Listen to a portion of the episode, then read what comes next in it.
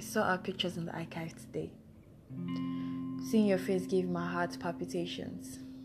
I would quickly rush them just because I didn't want my heart to feel that way again. I saw how you used to share pictures of what you do daily, and you tell me how you go about your day every day. You were far yet so close. I had my eyes fixed entirely on you. I never felt love so real but yet so vain. You let me go first, and I let go too. Typical of me.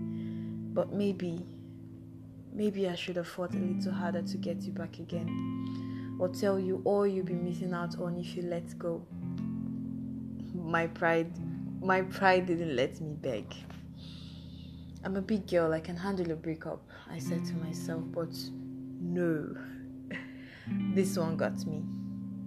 This one got me hooked. And at this point, I don't know if I'll ever stop feeling this way, even when I get to see our pictures. Oh, I was such a fool for you.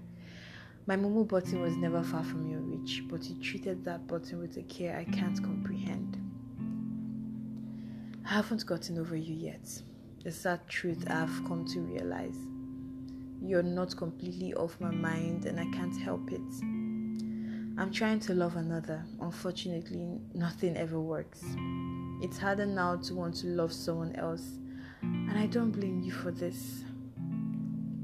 This is the last time. This is the last time I'll write a poem about you. This is the last time I'll see pictures of you. This is the last time I'll have thoughts of texting you. But it will definitely not be the last time I'll have you on my mind. Letting go is a bit of an issue for me, yeah, but you were one of a kind.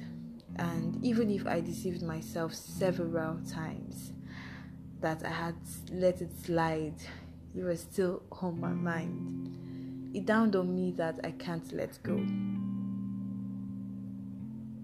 I'll be better. I'll eventually be better again, I'm sure. I'll love again, no doubt. But it broke my heart the most.